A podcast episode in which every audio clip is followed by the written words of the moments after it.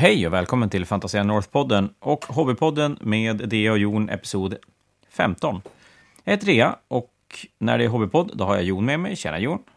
Hejsan. Fick jag, visst är det 15? Jo, men det är 15. Alltså, jag litar på dig. Vi kör på det. Med, med, vi lämnar eh, ett lite sån där eh, brasklapp för att det kan vara fel. Men det var, det var en annan femma, det var inte det vi skulle prata om idag. Ja, men du, Hobbypodden, fortfarande säkerligen nya lyssnare som tittar in lite då och då. Eh, varje fredag så pratar jag och Jon hobby. Allt möjligt mellan himmel och jord, men det mesta ska på något sätt relatera till vår kära figurspelshobby. Och idag ska vi knyta an lite grann till förra veckans avsnitt. Förra veckan pratade vi om om man kan bli färdig med en armé. Vi hade fått Ola som hade skrivit till oss och tyckte att det skulle kunna vara intressant att höra våra tankar kring. Jag tror inte vi kom fram till någonting. Eller gjorde vi det? Nej, jag tror inte det. Gör vi någonsin det? Nej, det gör vi i och för sig inte. Och då har vi fått ännu mer förslag den här gången. Då var det Anders Brager som snackade med mig idag och tyckte att vi hade nuddat lite grann vid ämnet under avsnittet om hur man blir färdig eller kan man bli färdig med en armé. Och det är lite mer, som en del av processen att bli färdig med en armé, skulle jag kanske säga. Och det är listbygge.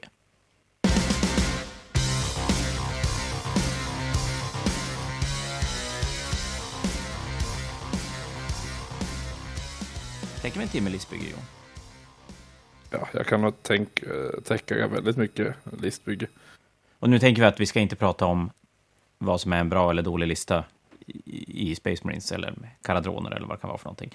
Utan vi kanske ska gå lite bredare än så.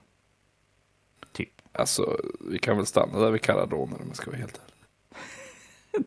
Löjligt peppad. Jag fick höra om eh, regeldilemmat idag däremot. Om, Eh, taskhelm och eh, storbåt, ja. ja, men exakt.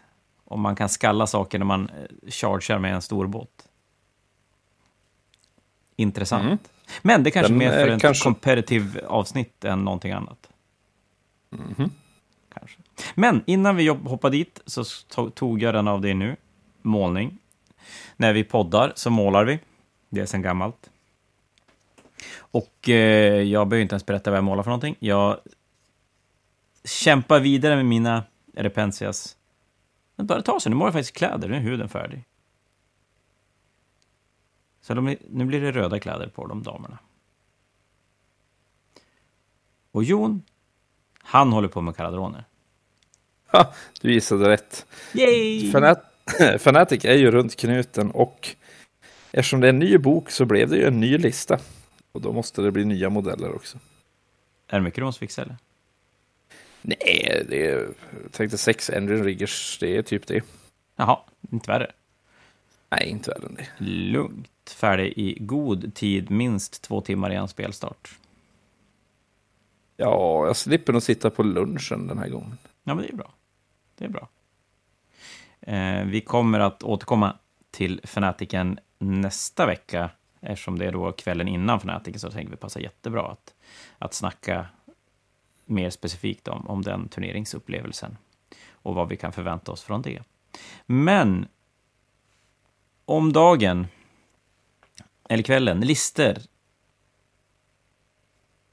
Vi pratade ju om att göra färdigt arméer och eftersom vi någonstans, i alla fall jag, hade kommit fram till att figurspelshobbyn är som hela konceptet spela, bygga, måla, eh, lyssna på lore, läsa lore. Eh, ja.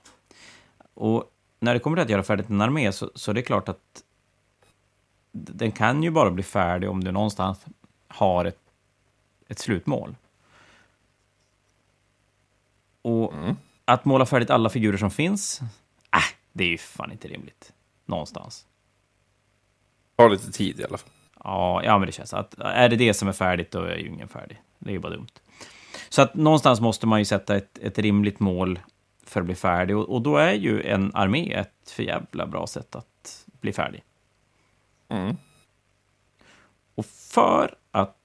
Jävlar vad svårt det var att se vad som var på de här. Det är så byxor och hud väckas likadant. Ah, ja.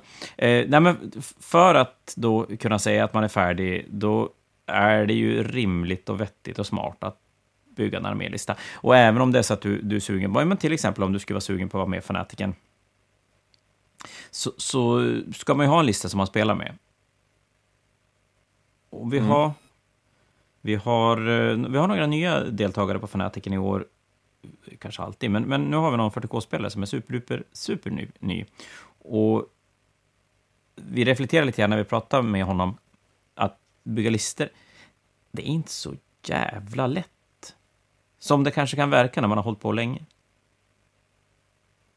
Ja, om man är helt ny så är det ju en eh, väldigt främmande grej. Jag menar, har man varit med länge så, så listbygge har ju funnits väldigt länge i olika former och är man van vid det så har man nog lättare att man säga, acceptera hur man bygger listor. Ja, men jag tänker det. Om vi, tar, om vi kanske börjar... För klart, Age of där har det ju hänt så mycket eh, under årens gång, så att det är ju svårt att, att jämföra ett listbygge i gamla fantasy med, med listbygge i Age of även om det finns ju definitivt likheter i sättet de tänk, GW tänker när man ska få bygga listor. Men om, man, om vi börjar med 40K så är det ju så att det är ganska stor skillnad på hur man ska tänka lista nu och hur man tänkte listor förr. Och, och egentligen då hur man ska starta. För förr i tiden var det ju verkligen så att man skulle ha ett HQ och två troops. Ja, punkt. Och det var, så, det var så väldigt lätt att någonstans starta där. Att, ja men så här, var ska jag börja med? Ja, men jag börjar med mitt och två troops, för då har jag det måste ha. Och sen efter det så kan jag fundera på om jag vill ha eh, Hive Guards, eller om jag vill ha Tyrant Guards, eller om jag ska ha Zoantroper, eller vad fan det nu ska vara för någonting jag vill spela med. Men så är det ju ganska långt ifrån nu. Och nu är det ju mycket mer fritt eftersom du kan skippa troops överhuvudtaget. Ja, med Och- of Omen så är det ju som... Det, det är ju som... Gör ju vad du vill. Typ. Inom rimliga gränser. Inom rimliga gränser. Och, och, och då har vi ändå bara nudda vid vad man faktiskt då i så fall inom situa- situationstecken måste ha. Eh, sen ska man ju då lista ut vart man, vart man vill börja någonstans. Mm. Och lite samma sak där, om vi, om vi backar bandet. Vi vill ju inte backa himla långt tillbaka för att tänka att man, man kunde titta på vad som verkar bra eller, och, och bygga det. Och sen var det som det som var grejen under ganska lång tid. Men nu svänger det ju otroligt jävla fort. Ja, det gör det ju. Det är ju väldigt... det är ju väldigt svårt att säga exakt hur man, hur man ska göra. Men om, om vi tar som du säger, gamla 40K. Du hade ditt HQ, du hade dina två troops. Och du visste att du skulle ha det. Och sen fick du inte ha hur mycket som helst av alla grejer heller. Eh, utan du fick ju som begränsa dig.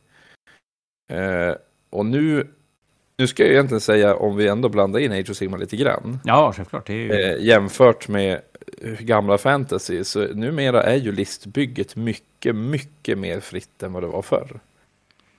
Ja, vad hade du i Eh. gamla fantasy? Hade du så här 50 procent...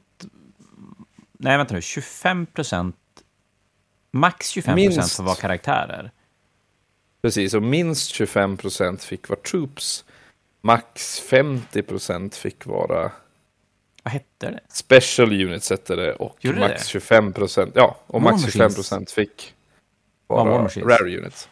Rare units Rare, hette var det. så det hette? Mm.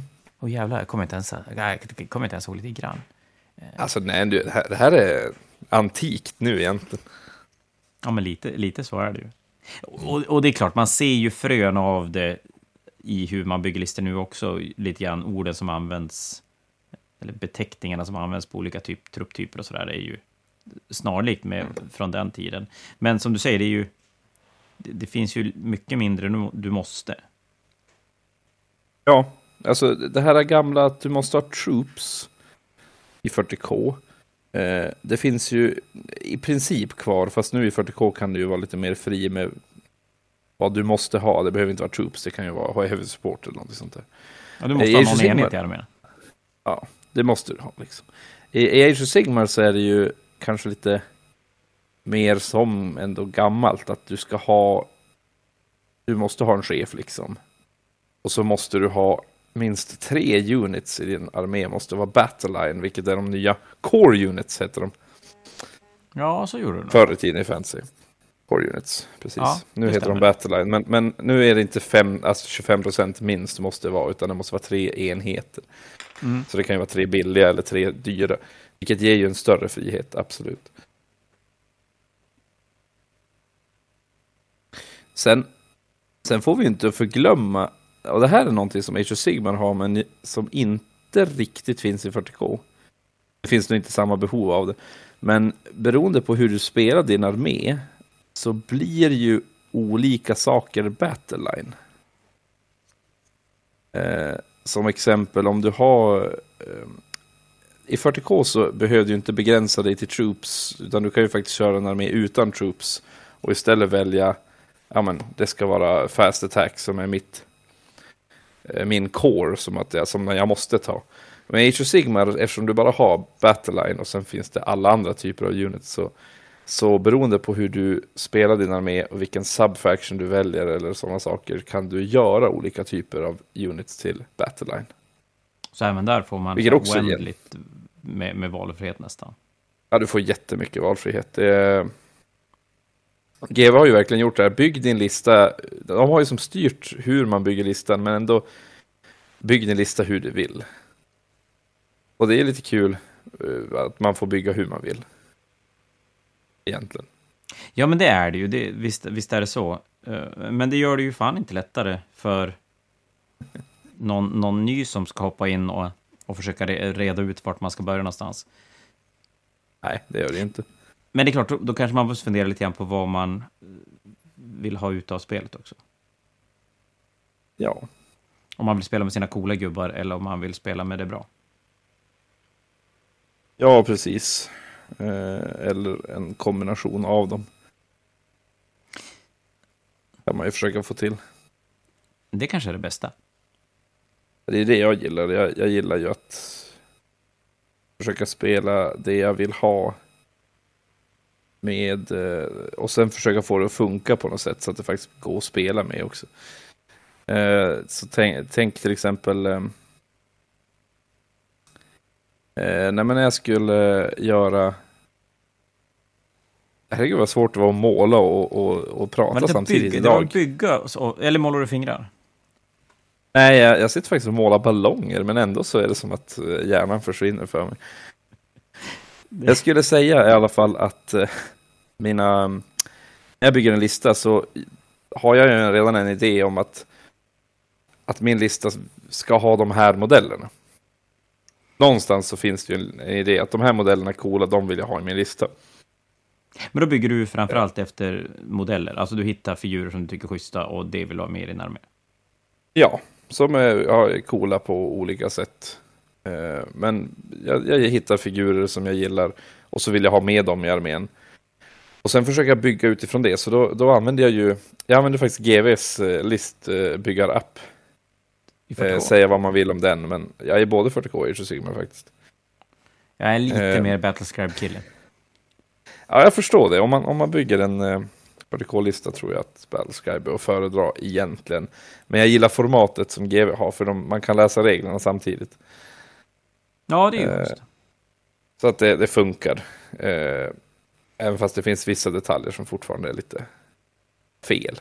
Så kan man ändå bygga en lista. Men det jag ska komma till är att jag gillar att sitta, jag använder de här apparna för att jag gillar att sitta och bygga listor. Det är lite som en, eh, det är som en liten hobby i sig jag har. Att faktiskt sitta och bygga listor. Många som aldrig ens blir, hamnar på spelbordet eller ens är arméer som jag faktiskt aktivt äger och spelar med. Men jag tycker om att sitta och bygga listor. Det är kul. Jag, jag ser Mm. det när man, när man bygger av arméer man, man spelar, att det är ganska kul att sitta och pilla och se vad, vad kan jag få in. Men jag kanske framförallt tycker det är roligt när jag faktiskt har figurerna till det, så att jag kan sitta och tweaka och försöka få till någonting. Eh, Jag försöker ibland planera framtida projekt med Mm. listbygge. Så jag bygger listan bara för att se, men jag vet, jag vet vad jag vill ha. Kan jag få en armé att se ut på det sätt som jag vill ha den? Mm. Eh, och så håller jag på att flytta runt lite enheter och se om jag kan faktiskt få till det. Och sen är det ju jättekul om man kan bygga eh, bygga in något bus i listan också så att det finns en, en rolig kombo som fungerar. Eh, eh, i det på något sätt. För jag, jag gillar sånt också.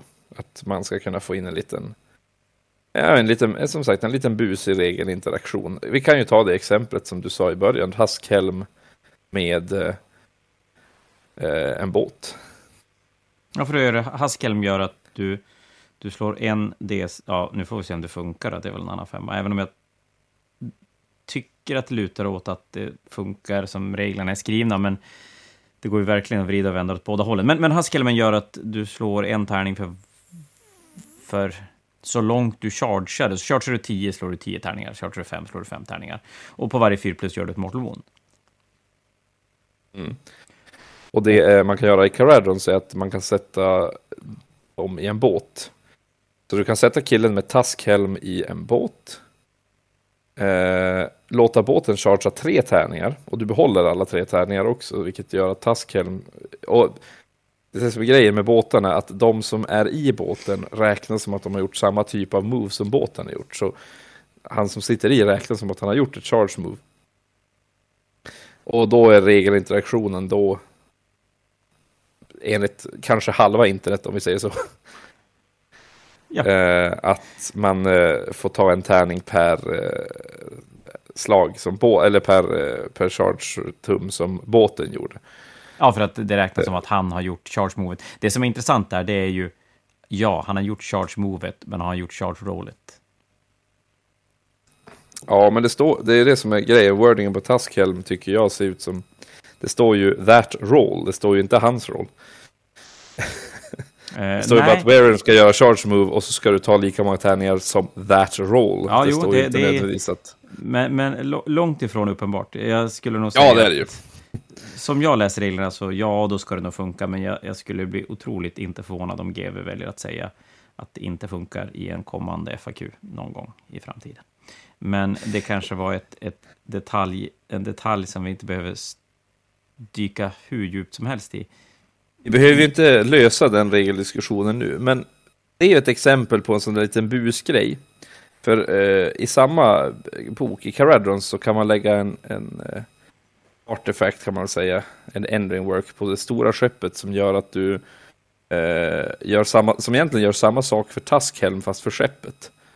Vilket gör att om du skulle chargea in med ett skepp på 3D6 så skulle du ta det gånger två och slå en tärning för varje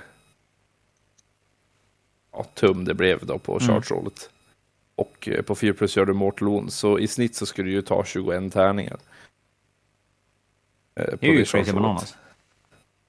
Ja, precis. Och då gör du 10 mortal wounds på någonting när du chargear. Eh, och då är det innan du ens börjar slå. Så det är det som är det där busiga, coola och ja, lite, ro, lite roliga regelinteraktioner. Men frågan är, ska man börja bygga lista det första man gör? Om man är, kanske beror lite på vart man är någonstans i hobbyn också. Alltså är man helt ny, då tycker jag ju, då är det nog vettigare att faktiskt ta de figurer man tycker om och så bara sätter man sig och börjar pilla på dem. Snarare än att bygga lista. Och inte måla mer än två karaktärer förrän du målar någonting annat. Ja, kanske det. För det är en grej du väldigt, väldigt sällan kan spela med alldeles för mycket av. Ja, det är ju mycket bättre om man, om man, om man har någon form av ambition att faktiskt börja spela så är det ju bra att göra enheter. Ja, men det är nog det. Att, eh, jag tänker att man kanske ska tänka den här gamla 40K-grejen, ett HQ och två troops. Alltså det tror jag funkar i Age of Sigmar också. Ja, jag tänker de flesta, det. De flesta sådana där arméspel borde ju funka. Eh, det funkar till och med i Star Wars Legion om vi ska nämna det. Har en chef och, och, två trupper liksom. Ja, men jag tror att det funkar. Ja, som sagt, jag tror det funkar i de flesta arméspelen i alla fall. Att ja, ja. man kommer ganska långt där. Men sen, för jag vet att nu när jag sitter och målar systrar, då, och jag har ju ändå spel i, i baktanken när jag bygger arméer, så att, eller när jag målar arméer, att det, det, ska bli en spelbar armé, det är det som är som tanken. Men det jag gjorde här var att jag kikade på vad som, vilka figurer jag gillade och vad som, ja, men som, som, är, som jag tycker verkar bra och som, som checkar av båda boxarna. För mig är ju båda boxarna egentligen att det ska vara, det ska vara bra det ska vara snygga figurer, jag ska gilla det, jag ska känna att det här vill jag måla. Och så sen ska det vara någorlunda bra att spela med också.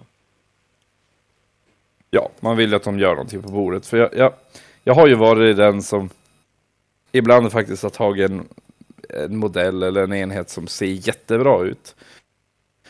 Men som gör eh, lite till ingenting på spelbordet. Och den situationen, den blir som aldrig bra. Att även om enheten är det snyggaste som finns, så blir man alltid väldigt irriterad på att man spelar nästan med den enhetens poäng för lite. Ja. Ja, men det, det är frustrerande faktiskt. Jättefrustrerande. Då, då börjar du ogilla enheten snarare än, än någonting annat. Så att jag skulle nog rekommendera att om, om en enhet är alldeles för dålig, då ska man nog bara låta bli den. Alltså visst, man kan måla den och sen ställa den på hyllan tills det blir bra, men, men det kanske inte är något att spela med. Ja, för nu, nu blir ju det mesta, de flesta enheterna som det ser ut nu kommer ju förr eller senare bli helt okej att spela med. De kanske inte blir jätte, jättebra, men det, det kommer nog ganska relativt snabbt bli en enhet som är helt okej i alla fall. Ja. Om man nu är intresserad av att det ska vara helt okej. Nej, men det, vad jag tänkte komma till var att jag... Då gjorde jag så att jag byggde ihop typ 1500 poäng.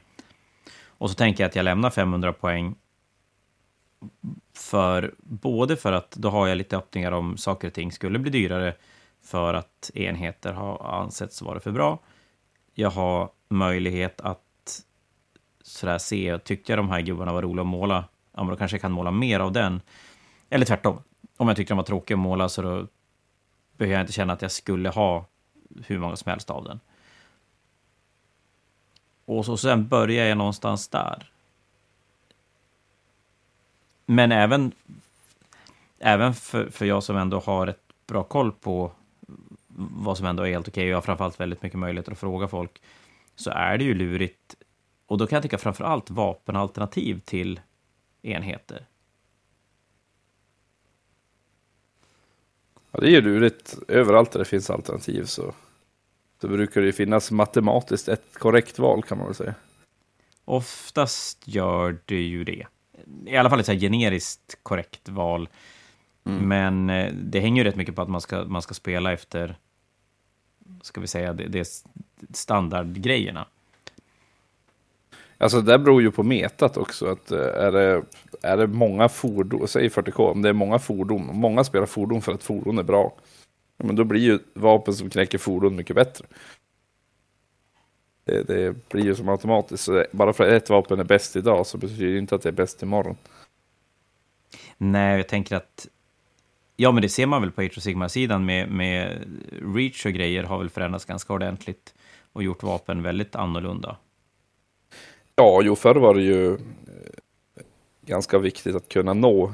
Medan nu när det finns tillgång till bataljon som ger, eh, ja egentligen 40K-regeln eh, för hur man slår i närstrid. Ja, men just Eh, så, så når man ju mycket lättare. Så behö, då behöver man ju på samma sätt inte... Då behöver man ju på, på samma sätt inte... Ja, ta vapnen som når längst. Nej, men precis. Nu, nu kan du välja svärdet istället för spjutet på stora blobbar och faktiskt få nytta av det ändå. Precis. Men... För sen har vi ju det här med att, att det förändras väldigt fort. Jag tror att man... Vi pratar väl om det när vi pratar om att göra färdiga arméer, att man ändå får kanske rikta... Om, om man är ute efter att spela 1000 poäng, då kanske man ska se till att måla 1500 poäng. Och ska man spela 2000 poäng, då kanske man siktet ska inställt någonstans på 2500 poäng. Ja, jo, man, man måste nog kunna ändra lite grann i listan. Och även om man inte vill spela det som nödvändigtvis blir bäst så, så ändras ju poängen eh, tillräckligt fort nu för tiden för att man, måste, man nästan måste ha lite mer eller lite, ja, lite, alltså lite svängrum helt enkelt. Ja, jag för det är som sagt mina 1500 då. Ska då fyllas på, för nu är- det jag började planera den här listan i... Ja, men startade nog med den i somras. Och alltså i fjol då, fjol somras. Och, och det är klart, systrarna har ju hunnit svänga flera, flera gånger fram och tillbaka eh, sen dess. Eh, nu tror jag att det, det jag valde att spela med är fortfarande det, det som är bra, men Man kanske... Ja, jag vet inte, Repentias kommer man väl ha tre gånger åtta. Äh, man kanske spelar lite färre av dem. Och, Ja, För vi pratade om, om vi gör färdigt en armé, att, att ett, ett års tid är ju inte orimligt någonstans. nej. Nej, och även om det skulle ta längre tid än så, som sagt, man måste, eller kortare tid, så man kanske vill fortsätta, även efter man är färdig, kanske man vill fortsätta spela med den. Och då är det ju mycket möjligt att poängen ändras på det sättet att din armé blir för, eh, för billig, så att du, du måste hitta någonting mer. Eller tvärtom. Alltså det är super, på tal om något helt annat. Droppkaksburkar, jävlar vad superläskigt det är när de börjar spricka i toppen. Ja, det är ju inget bra. När man vill klämma, nu ska jag bita i burken så nu kommer det... Mun full av färg. Ja, men jag måste ju ta bort, topp, jag måste ju ta bort toppen på skiten, för jag vågar inte klämma. För då, då kommer ju all färg på en gång och jag sitter alldeles för dumt till för att dränka mitt målarbord och min dator och allting i German Field Grey. Det är du. German Yeah. feel great till och med. Japp. Ganska schysst så här. Brun, brun grund till... Eh, vad heter det? Det heter Purity Seals och grejer. Okej. Du lät övertygad. German feel grey, där ser man. En grå som inte är grå. Nej, lite brun. Sådär, Mm. i färgen. Jag måste måla metall nu för att jag vet inte om du har sett de här ballongpojkarna, men de består Jo. till ganska stor del av metall. Är inte ett problem med Cardona i stort? Alltså jag skulle ju kunna nomma till hela armén liksom, men det Ja, det hade jag nog inte varit färdig alls. Nej, det måste vara skitdrygt, och framförallt på så här stora metallgrejer. Jo, nej, jag tror inte jag skulle. Jag skulle nog vara lite dum om jag försökte mig på det. Aldrig Jag färdig. hur- Jag vet ju hur jag själv är. Så. Och jag har ju redan ett, till, ett projekt där jag aldrig blir färdig. Så. kanske räcker med det. Mm. Men det var, ja, det var Death Guard sen, va? Ja, det, det, det blir jag ju aldrig färdig. Går ju inte. Så där är det inte lönt att bygga någon lista. Men jag gissar att du kan ha en lista där också ändå, eller? Jag har flera stycken och jag gör nya hela tiden för att som sagt, jag, jag tycker om att göra listor. Det är, det är en hobby inom hobbyn. Men du sitter inte med papper och penna och bygger listor? Nej, jag sitter med appen för att jag är lat. Det, det är för sig ganska smidigt. Då får man någonstans också avcheckat att det stämmer, att man gör rätt. Ja, och så kan man klippa och klistra på, nå på ett smidigt sätt. Jag säger det, jag gillar appen därför. Alltså, jag vet att GVs 40K-app inte är jättebra. Deras Age of Sigmar-app däremot är ju fantastisk. Ja, den är ju schysst. Men eh, 40K-appen är väl mindre bra, men den duger till mina syften. Jag får sitta och, och skriva listor. Poängen brukar stämma faktiskt, så att jag kan jag faktiskt Mm. kan eh, bygga det jag behöver. Liksom. Och sen om jag inte kan lägga till en fjärde psychic power för att jag egentligen har en både en regel och en, en, en artefakt som gör att jag kan det. Men appen låter mig inte göra det så spelar det ju mindre roll för det påverkar ju inte poängen på samma sätt. Nej, det är klart. När man bygger sådär, då är ju det lite skitsamma faktiskt. Det är väl om Mm. man ska lämna in listan då, som, och den ska stämma, som det är bra om allting går att lägga till. Jo, men det, det som jag upptäckt då med GVs app det är att jag faktiskt kan man kan ju faktiskt skriva ut det alltså man, man skriver ut det i text och sen så så kan man ju fylla i själv i texten. Mm. Det, det är ett väldigt snyggt format. Det, det är det jag tycker är fördelen. Det, listan ser snyggare ut än en Battlescribe. Ja, ja en Battlescribe-listor blir inte så snygga. De, de kan bli, och, och exporterar man på fel sätt, så kan det bli helt jävla oläsbart. Jag kommer ihåg när vi satt och poddade listor eh, med Micke för åtta år sedan. Då var det ju några listor som var nästan, ja de var svårlästa alltså. Ja, det blir, allting blir som en gröt av det. Men sen, jag, tänk när man, om man spelar turneringar, framförallt om man spelar turneringar från för, första, första gången till exempel. Det måste ju ändå kunna bli ganska utlämnande när man tror att alla på en turnering är super hardcore och bara ska spela för att vinna. Och så lämnar man in en lista som blir för allas beskådning. Och man kanske det är har ju glömt en- grejer, eller gjort fel, eller vad, vad det kan vara för någonting. Ja, det är ett litet nytt påfund. Det här med listinskick som läggs ut för alla att se. Ja, förut gick det så jävla mycket bättre att fuska. Ja, Ja, men eh, förr när vi inte hade samma, vad ska man säga, internetmöjligheter. Så, ja, vad gjorde vi då på Fnatic? Jag försökte, om vi bara återkommer till Fnatic lite grann. Ska, ska Jag vi... försöker tänka.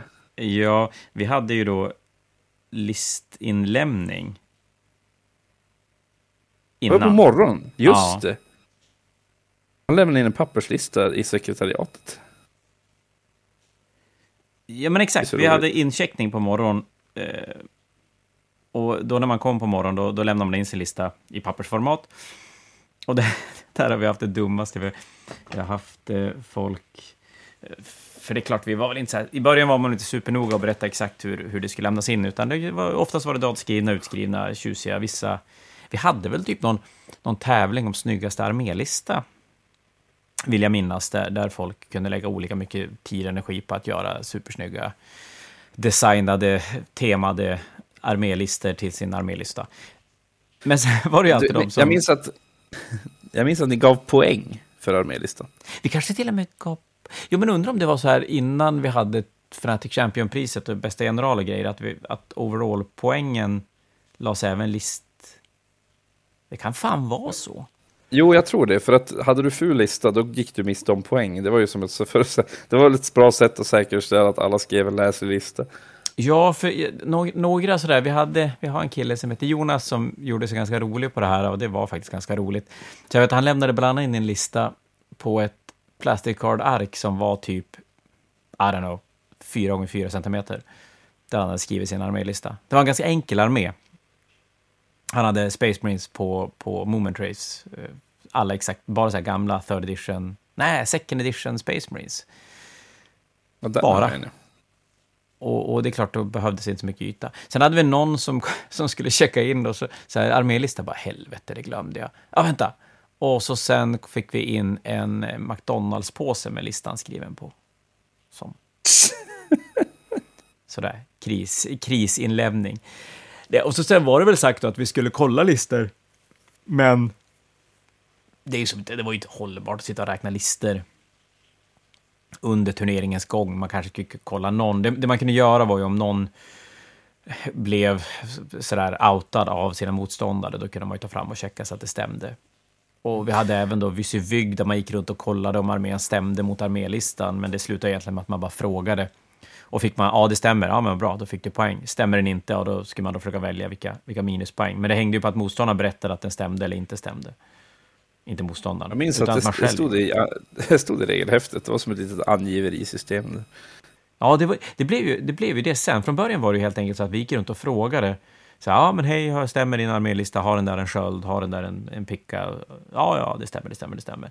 Och tänkte väl inte så himla mycket på det. Det var väldigt sällan någon hade annat än att det skulle stämma.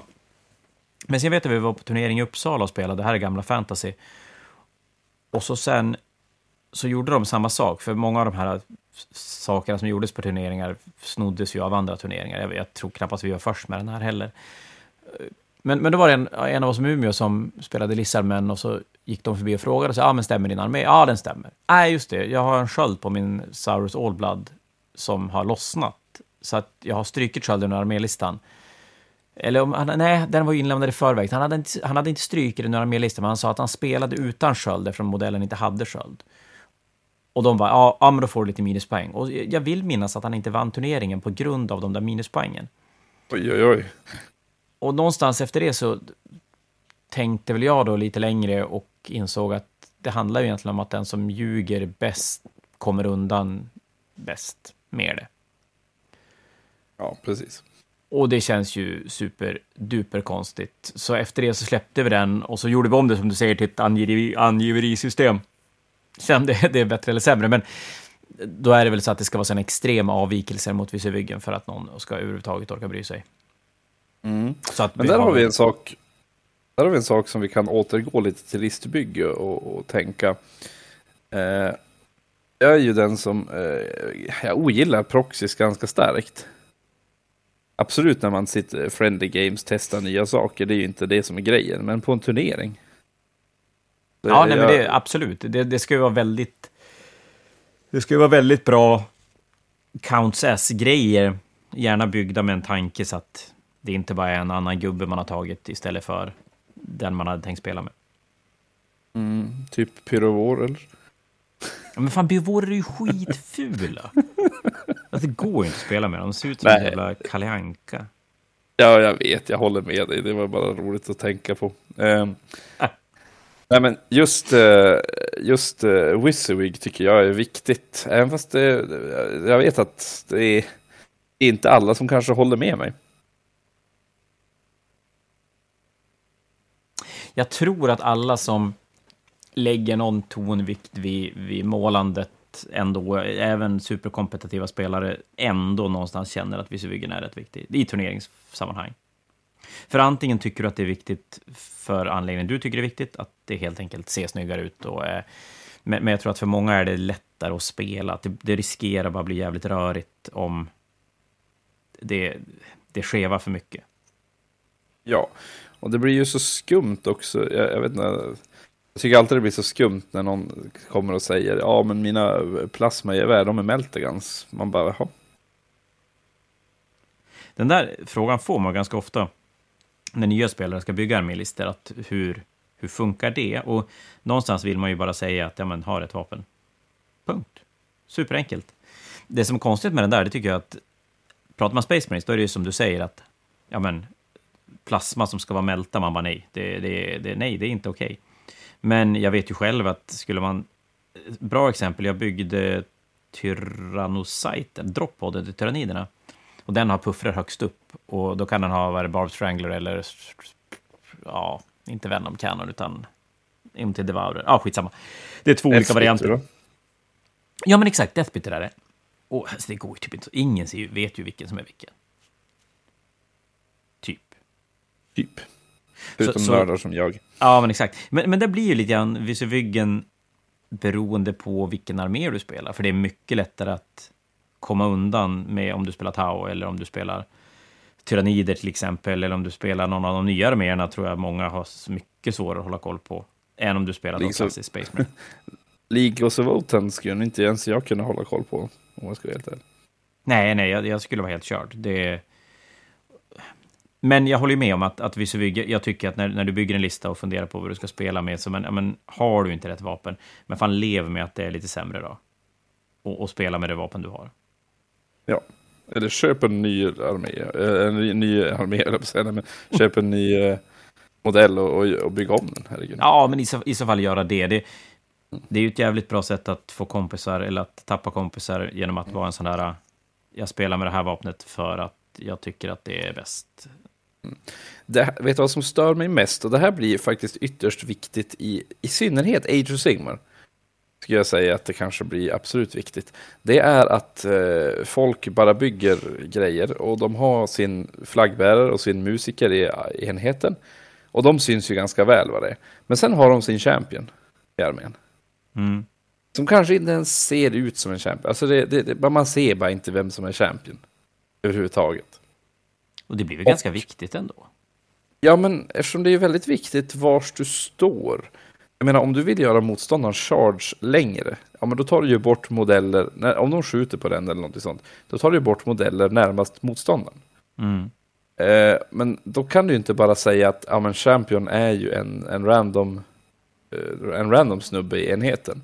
För då får du ju en ganska stor fördel att du kan bara välja att ja, men nu passar det bättre för mig att min champion står långt bak, så då då byter jag håll jämfört med, jag till exempel jag som har stenkoll på vem min champion är. Eh, och målar det väldigt tydligt också. Så kan jag ju hamna i situationer där jag måste ta bort den för det passar bättre just då. Ja. Och det, och det kan man eh, säga. Det blir ju fel. Ja, och, och där, men det blir ju svårt om man... Jag tänker... Ja, men till exempel om man, om man då spelar en armé där det är väldigt tydligt vad som är vad. Och, och, och man är duktig på att markera ut det. Och så sen spelar man arméer som, där det är väldigt otydligt. Det blir ju nästan så att viss, vissa arméer kommer undan med det bättre än andra. Och det är någon sorts... Jag tror att in, inom communityn är det någon sorts underförstått att det bara är så. Att orker kan vara vapnen lite vad som helst och det spelar som ingen större roll. Så länge det är en stor puffra, då är det en stor puffra. Och en liten puffra är en liten puffra. Medan med Space Marines så ska fan en missalonger vara en missalonger. Det ska inte vara någonting annat. Nej, och det, du har rätt att det är ju väldigt olika med vad du spelar och det kanske man får leva med. När man spelar tycka, den armén. Det jag kan tycka är lite svårt, och det skulle nästan vara spännande att höra folk som inte har hållit på lika länge. För att för mig är det ju så här, ja, men jag vet ju exakt vad en plasma och en melta och en missile och en plasmakanon och heavy bolter och men alla de här klassiska vapnen har jag koll på, jag vet hur de ser ut.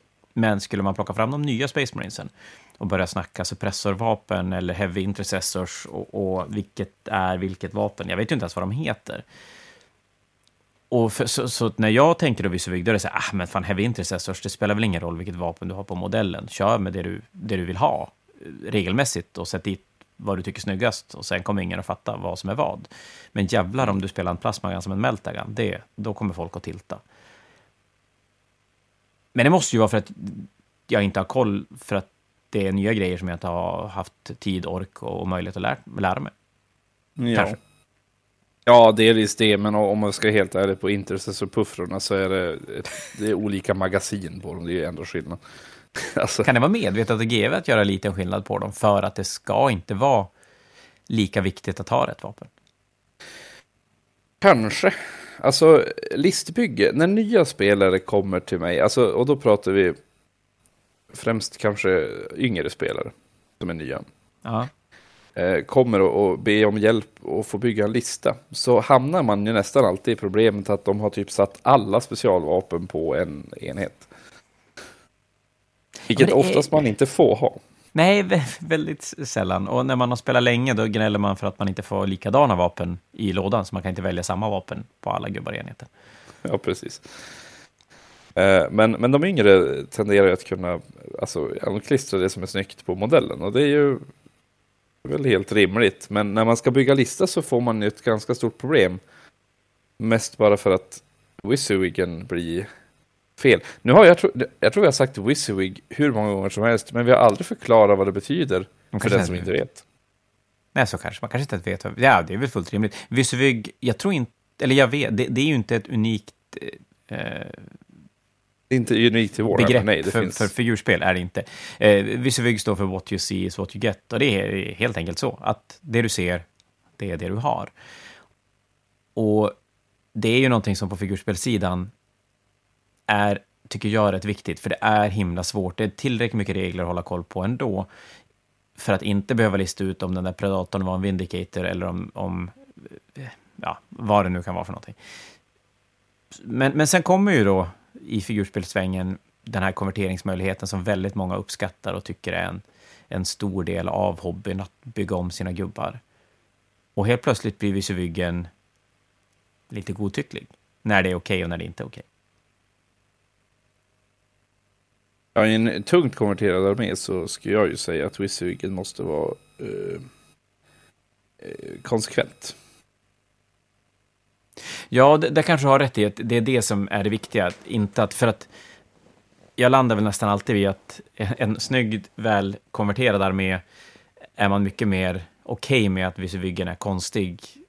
Känns det cheap ass och gjort för att man vill spara pengar för att ha det mest brutna, då, då blir man ganska anti istället. Mm. Men, men det funkar ju inte riktigt. Man måste ju någonstans sätta ett... Det, måste, alltså, man kan ju vara ganska dålig, men har gjort det med väldigt goda intentions av att man tycker att det är coolt. Och då ska man ju som inte bli mer straffad för, för det. Men jag tror att du sa det där att man var konsekvent när man bygger grejer. Så att ska du ha alla Meltagans, ska vara plasmagans... Ja, men först och främst, kanske inte använda ett vapen som finns som ett annat vapen. Utan gillar du inte Meltagunen i Space Marines, ja, men kolla på ett Tau-vapen eller på ett eldarvapen och sätt dit istället för att det ska bli tydligt att det är någonting annat. Och så sen är man konsekvent. Så att om jag byter ut mina plasma mot Devourers, jättedålig idé, men om jag gör det, så gör det på alla. Ha inte några, och ha inte då plasma som en mälta någon annanstans för att förvirra det ännu mer. Nej, det ska ju vara tydligt för motståndaren som du säger, det är ju det är också en viktig grej. Men vi kommer ändå ner till det, när man, när man då ska bygga lista eller bygga gubbar, vad kommer först, hönan eller ägget? För de allra flesta kommer väl byggandet av gubbar före listbygge, skulle jag tro. Jo, det, det, är väl först om du, om du har gett in i någon armé och ska, ska ta tag i din andra eller tredje eller fjärde armé, där det, listan kanske är det man gör först. Men då är det väl ändå värt någonstans att försöka greppa hur enhetsuppbyggnaden ser ut när du bygger en, bygger en, en unit. Så. Ja, alltså det är ju så svårt för nya spelare att ha koll på, utan de kanske bara är taggade på att börja bygga och så börjar de bygga det snygga. Eh, och så får man en enhet som inte är laglig att spela med. Man kanske får eh. tänka, för så har det blivit systrarna med mig, för att jag började också, jag, jag, det är ju ditt fel, jag började som ett killteam mm. för att få börja måla lite grann. Och då, då, blev det ju, jag kollade ju inte så jävla noga, utan jag tog lite coola vapen. Stormbolten, svincoolt. Heavybolter, ah, så jävla läckert. Det är klart jag måste ha det. Sen inser jag ju att det är multimelt jag vill ha och meltagans och, och bolters bara. Men, men det jag egentligen har fått gjort, det är att jag har målat upp tio stycken och sen har jag som byggt tio nya och då byggde jag bara vanliga vapen till dem, för då kan jag som portionera ut dem och fylla ut enheterna och på så sätt få tillräckligt mycket gubbar och så sen får man räkna med att man har några figurer som inte kommer användas. Som, som det, blir lite onödiga. Men det är ett sätt att, att lösa det på. Men det är det som kanske blir problematiskt för de här yngre spelarna som, vill, som har sin lilla armé som vill komma igång och spela på riktigt. Och vill göra en lista och sen har de klistrat alla möjliga vapen lite överallt. Eh, ja. Det är att, det är, en, det är en sån där pengafråga, visst. Vi, man, är man vuxen och har jobb kan man säkert bara ta en till låda för att fylla ut, men det är inte säkert att alla har råd med det. Men då ska man ju nästan, och hoppas att alla kanske har den möjligheten, att man någonstans kan få snacka med någon som, som har lite koll. Det behöver inte vara någon duktig, det spelar ju absolut ingen roll. Men alltså någon som kan så här guida dig lite, lite grann i hur du ska tänka, vilka vapen, vad... Och, och då kanske inte om du säger, ja men jag ska ha rocket eller, eller shoot, big shooter på min ork. För det är ju en smaksak, vad man anser är bäst. Men du får inte ha båda. Du måste välja en. Ja, precis. Och det är ju... Det kan jag säga är lite positivt med GVs nya kit. De tvingar dig nästan att välja. Du kan inte bygga två stycken Rocket. Nej, det, det, är ju faktiskt mycket mindre det här vapnet passar alla dina gubbar i, i lådan. Utan så att varje modell får man två varianter man kan bygga dem på. Och jag tror att följer man det så är man oftast ganska rätt ute. Ja, så GV har ju som gjort det. Eh, nackdelen är att det blir svårare för konverterare att, att konvertera, men å andra sidan konverterare, de borde ju kunna de får bara uppa sitt game lite grann helt enkelt. Ja, jag tror det. Och jag, jag, tror det är också en ganska bra lösning på hela alltet. Men eh, när man när man är, vad ska man säga, en äldre spelare höll jag på att säga, men när man har varit med ett tag, då undrar jag om inte listbygget kommer före modellen. Jag höll på att säga, det bör nog göra det. Alltså även om du inte, jag skulle säga även om du inte är en kompetitiv spelare, så skulle jag nog rekommendera att inleda med listbygget för att få någon känsla av ungefär hur mycket du ska göra. Eh, lite grann i vilken riktning dina enheter ska ta vägen. Och, och sen kan du ju, om du bygger en ganska flytande, eh, ska man ha 2000 poäng, ja men bygg 1500 eller, 2000, eller 1800, för då har du lämnat öppet för någon ny enhet och du har lämnat öppet för förändring i vapen. Om det är så att du upptäcker någonting på vägen. För, för jag kan ju känna att att jag bygger en lista och så börjar jag måla och så bara, vad fan, här var ju fan det tråkigaste skit jag någonsin har målat. Och så hoppar man över det, eller bara istället för att måla tio av den så målar man två av den och så sen nöjer man sig med det och så får man bygga om listan allt eftersom. Mm. Men för, för mig är ju, och, och det, det här sitter nog ganska mycket ihop med att göra färdigt sin armé. Att bygga en lista, som du säger att nu kanske vi pratar till dem som har spelat en eller två matcher och antingen har som börjat måla någonting, men, men eller som kanske känner att det, det, första man har målat, det behöver inte vara en del av armén, utan man, man har målat bort sig så att man har kommit igång med man har kommit igång med målandet och sen har man valt att köra igång med en armé. Okej, okay, det blir svamligt, whatever. Ni, ni, hänger med på vad jag menar. Men att man gör en, man gör en lista lite löst, som man bygger efter och så sen fastna inte jag ska säga fastna inte vid någonting. Fastna inte vid att du måste måla på en viss, ett visst färgschema. Funkar inte för dig så, så byt. istället för att sitta och nöta och försöka få till det. Är det någon gubbe som du bygger och som tycker är skittråkig, ja men skippa den helt och hållet eller kör färre av den. För, för det är ju så, ingen armé... Ska, ska, du, ska du vinna stora turneringar, ja men då kanske vissa enheter måste vara med för att armén ska bli tillräckligt bra, men generellt sett, ska du fara dit och tänka att du ska spela fem matcher på en turnering och är skitnöjd om du vinner två och förlorar tre, då kan du bygga nästan vad du vill. Det spelar ju egentligen ingen roll. Nej. Det är, det är viktigt att tänka så. Och, och då tänker jag att då är, det, då är det viktigt att släppa om det känns som att, så även om du har tittat på Metawatch eller på allehanda 40K, Age of Sigmar, YouTubers som berättar att det är det här man måste ha, och det, man måste ha det här, och man måste ha det här. Men det är ju... Armén blir ju inte bättre än den sämsta länken och det är ju väldigt stor risk att den sämsta länken är du själv som flyttar figurerna.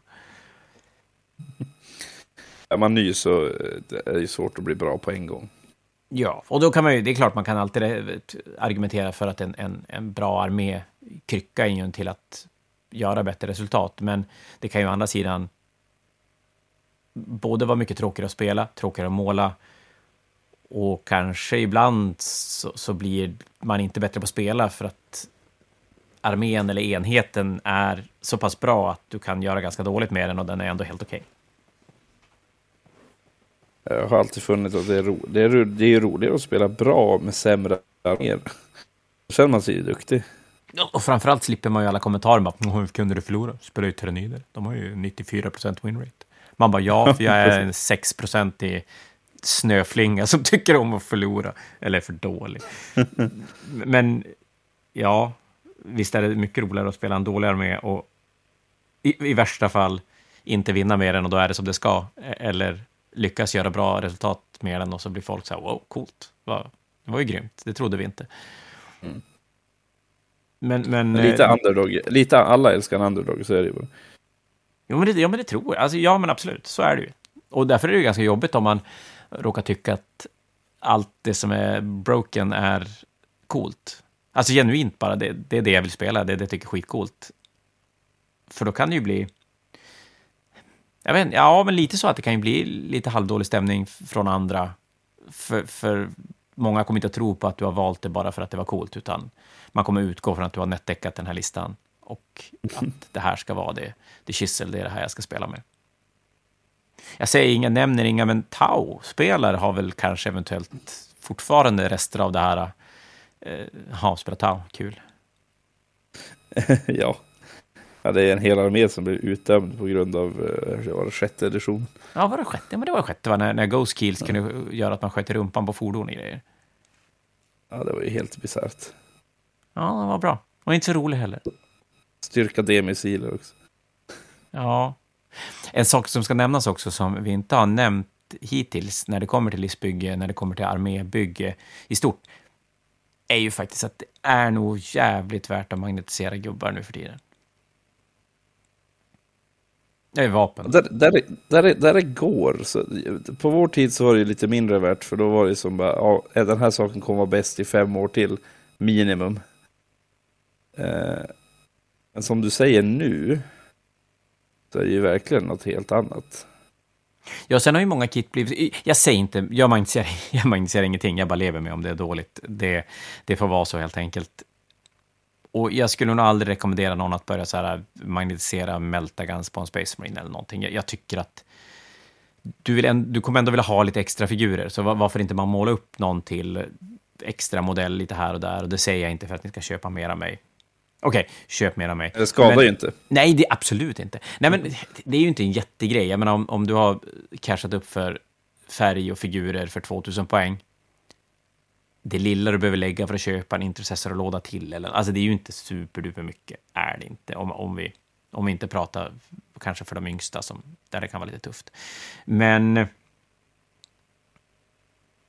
på andra saker, där, och, där det är ganska lätt att magnetisera, då är det ju värt att göra det för att kunna byta vapen. Jag tänker exempel Tau Sotsen rakt igenom hela. Alltså de har vadå, tre, fyra olika vapen och så har de två armar. Så det, det är otroliga mängd variationer du kan göra. Och det är ju en superlätt magnetisering att göra. Jo, det är ju en platt yta mot en platt yta. Så det, är, det är faktiskt en jättelätt magnetisering. Ja, och att man kan, ja, det Knights till exempel, att man kan vilja kunna plocka av vissa vapen och, och sätta dit vid behov. Eh, tyrannider, absolut, de har jättemycket olika vapen att välja mellan. Svårare att magnetisera eftersom de alltid är tvåhandsfattade, så att det blir lite pilligare. Eh, jag skulle inte... Jag ska kanske fundera först hur viktigt jag tycker det är. För det, det är ganska pilligt ibland att magnetisera. Men eh, har det i åtanke i alla fall. Det finns schyssta. Fantasia har magneter i bra storlek för att magnetisera egentligen vad som helst. Men det är väl kanske något som gör det lättare. Ja, köp allihopa på en gång. Eh, nej, men det är bra magneter. Jag, jag använder dem själv också. Jag har ju historiskt sett varit ganska dålig. Eller dålig ska jag inte säga. Men jag, jag gillar inte att magnetisera vapen. Eh, jag tycker oftast att det är en, ett, stort, ett stort tidsslöseri. För att jag kommer ändå att spela med samma sak. Nu har man ju fått, jag har varit tvungen att ändra mig förstås på grund av att GW skriver ju om sina poäng och sina regler ganska ofta.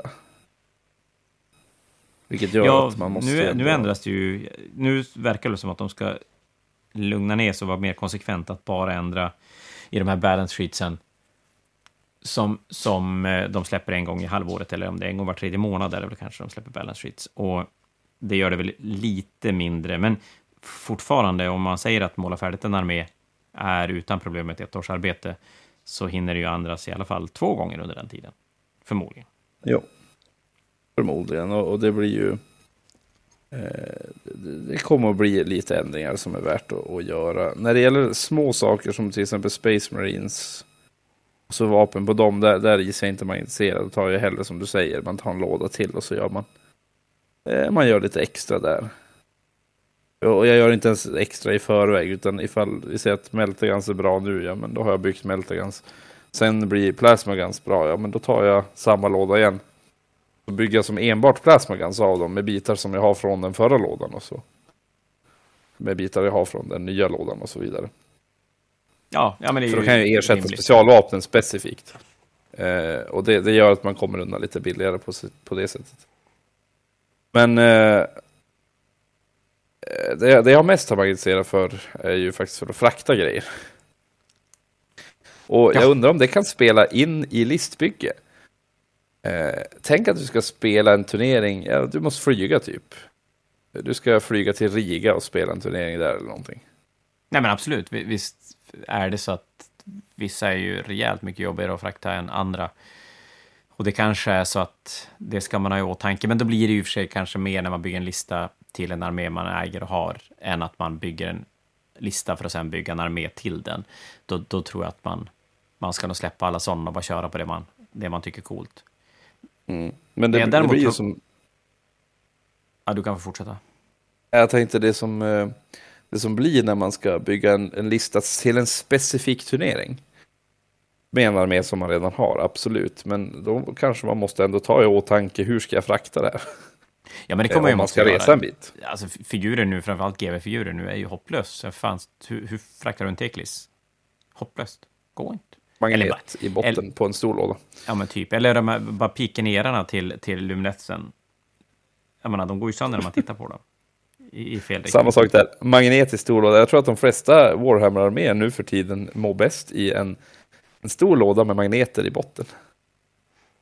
Ja, till och med Space Marine arméer har väl kommit till den punkten att det är nästan bäst att frakta det på det sättet. Supermodernt och superläskigt, men det är därför jag tycker allt nytt är läskigt. Så att, men eh, ja, Ikea-back med en, en popnitad metallskiva i botten och så magneter under, under figurerna. Det är smidigt. Billigt som satan också. Ja, det är ju billigare än en figurväska, absolut. Ja, då kan man ta en Ikea-kasse. ja. Då kan man faktiskt ja, ta en Ikea-kasse på vägen, för då kan du ha lådan i, i väskan. Äh, ja, då, är hemma. då har du som allting. Ja. Nej, för figurväskor är faktiskt... Det, de, de kostar en slant, gör de, numera. Om mm. man ska ha någonting ordentligt. Så det, det är väl ett, ett alternativ att tänka på. Det var någonting jag tänkte i... Jo, en sak jag ska känna att jag vill avsluta med också är det är ju väldigt mycket fokus på turneringsscenen och vad som är bra och dåligt i figurvärlden inom spelen. Och det här märker man ju att väldigt, väldigt många anammar och tittar på och suger in enorma mängder information. Jag tror att Metawatch-artikeln som GW släpper till exempel är någonting som, som folk läser och, och tycker mycket kring. Och förmodligen gör ganska mycket val kring också. Att vad är bäst och vad, vad ska jag spela för någonting? Men det ska ju kommas ihåg att var du än spelar så ska ju skiten flyttas också och väljas eh, att göra på rätt sätt. Och det kanske då inte spelar någon roll att tyranniderna har 60% winrate. Om inte du kan handskas med armén så kommer den inte vara så bra. Och det finns arméer som, som eh, absolut är mycket lättare att spela så bra som de kan se ut i en metawatch eller i någon sån här statistik, medan det finns ju arméer som bara inte kommer att funka om du inte klarar att spela spelet. Kulten till, till 40K är ju definitivt en sån armé som... Alltså kan du den inte så kommer du bara spela så jävla dåligt och så kommer du få supermycket stryk. Även om den gör svinbra resultat på stora turneringar. Och det sitter ju då lite ihop med att kopiera lister som har vunnit och spelat bra på turneringar är ju, tycker jag, sällan ett jättebra knep för att bli pepp på att spela. Du kan absolut ta intryck och inspiration av listor, men jag tycker definitivt att du ska tänka till lite själv och så här, vilka figurer vill jag ha med, vad, vad tycker jag är roligt, vad, ja, men vad tycker jag är snygg gubbe? Kommer jag, alltså vill jag hellre ha den, den här än den där och, och så där. Så, så följ det inte slaviskt, men det kan ju vara ett bra sätt att så här, vilka vapen verkar vara bra på mina, mina Thunderkins? För det är tre olika vapen, de är väldigt, väldigt olika. Och, och då kan det vara skönt att se någon som har spelat med och gjort ett bra resultat och har spelat med ett speciellt vapen, för då kanske man bara kan härmas det. Men jag tycker inte man ska börja copy-pasta listor rakt av. Du måste ju sätta din egen prägel på grejer också. Det är jävla mycket roligare. Ja, vi är väl tillbaka i det lite. Man ska ju ha roligt också. Ja, men det är ju bra, faktiskt. Det, det, det, det är sen om man tycker det är roligt att vinna, det är klart, då är det ju bra att ha bra grejer, men då ska man nog lägga väldigt mycket fokus på att bli duktig på att spela. Mer fokus på att bli duktig på att spela än att, att hitta den bra armén, för som sagt, det svänger så otroligt fort, gör det. Mm. Ja. Där någonstans landade vi idag, tror jag. Ska vi sammanfatta på något sätt skulle jag då vilja säga att ska du måla figurer och hitta din armé som du tycker är cool, typ, låt säga orker, så skulle jag nog bygga en lista. Jag skulle välja att bygga 2000 poäng, för jag tycker att både 40K Age och Sigmar är roligast på 2000 poäng. Men man behöver inte spesgöra den, för det kan nog vara ganska läskigt. Om man går in och kollar, så här, ah, okej, okay, men hur många Choppas slugga ska ha kontra vad det nu kan vara för någonting. Men, men gör en grund i alla fall, så du vet ungefär vilka figurer du vill ha med. Börja måla det. Kanske göra så att man kan göra färdigt en tusen poäng först och, och få någon match för att få lite känsla av vad, vad saker och ting gör och vad man tycker är roligt själv när man spelar. Och för att sen kunna bygga vidare. Mm. Det lät ju klokt. Alltså ibland. Ibland Nej, alltså jävla smart. Varje fredag faktiskt. Ja, är helt sjukt. Helt sjukt. Nej, men du Jon. Vi kan väl helt enkelt lämna över de visa orden. Eh, nu har det gått en timme. Det vi måste ju lämna lite tid för, för, för, våra lyssnare att som bearbeta all denna mäktiga information de har fått av oss. Kanske. Ja, just det. Det är därför vi gör det. Eller hur? Det är bara därför. Eh, vi är tillbaka om en vecka. Då kommer vi definitivt bara prata Fnatic och lite allmän turnering, men, men det kommer att bli fokus Fnatic. Eh, tack för ikväll alla som har lyssnat. Eh, hoppas ni har tyckt det har varit trevligt. Det har jag gjort. Och tack för ikväll Jon. Vi hörs igen om en vecka. Hej då på er! Hej då!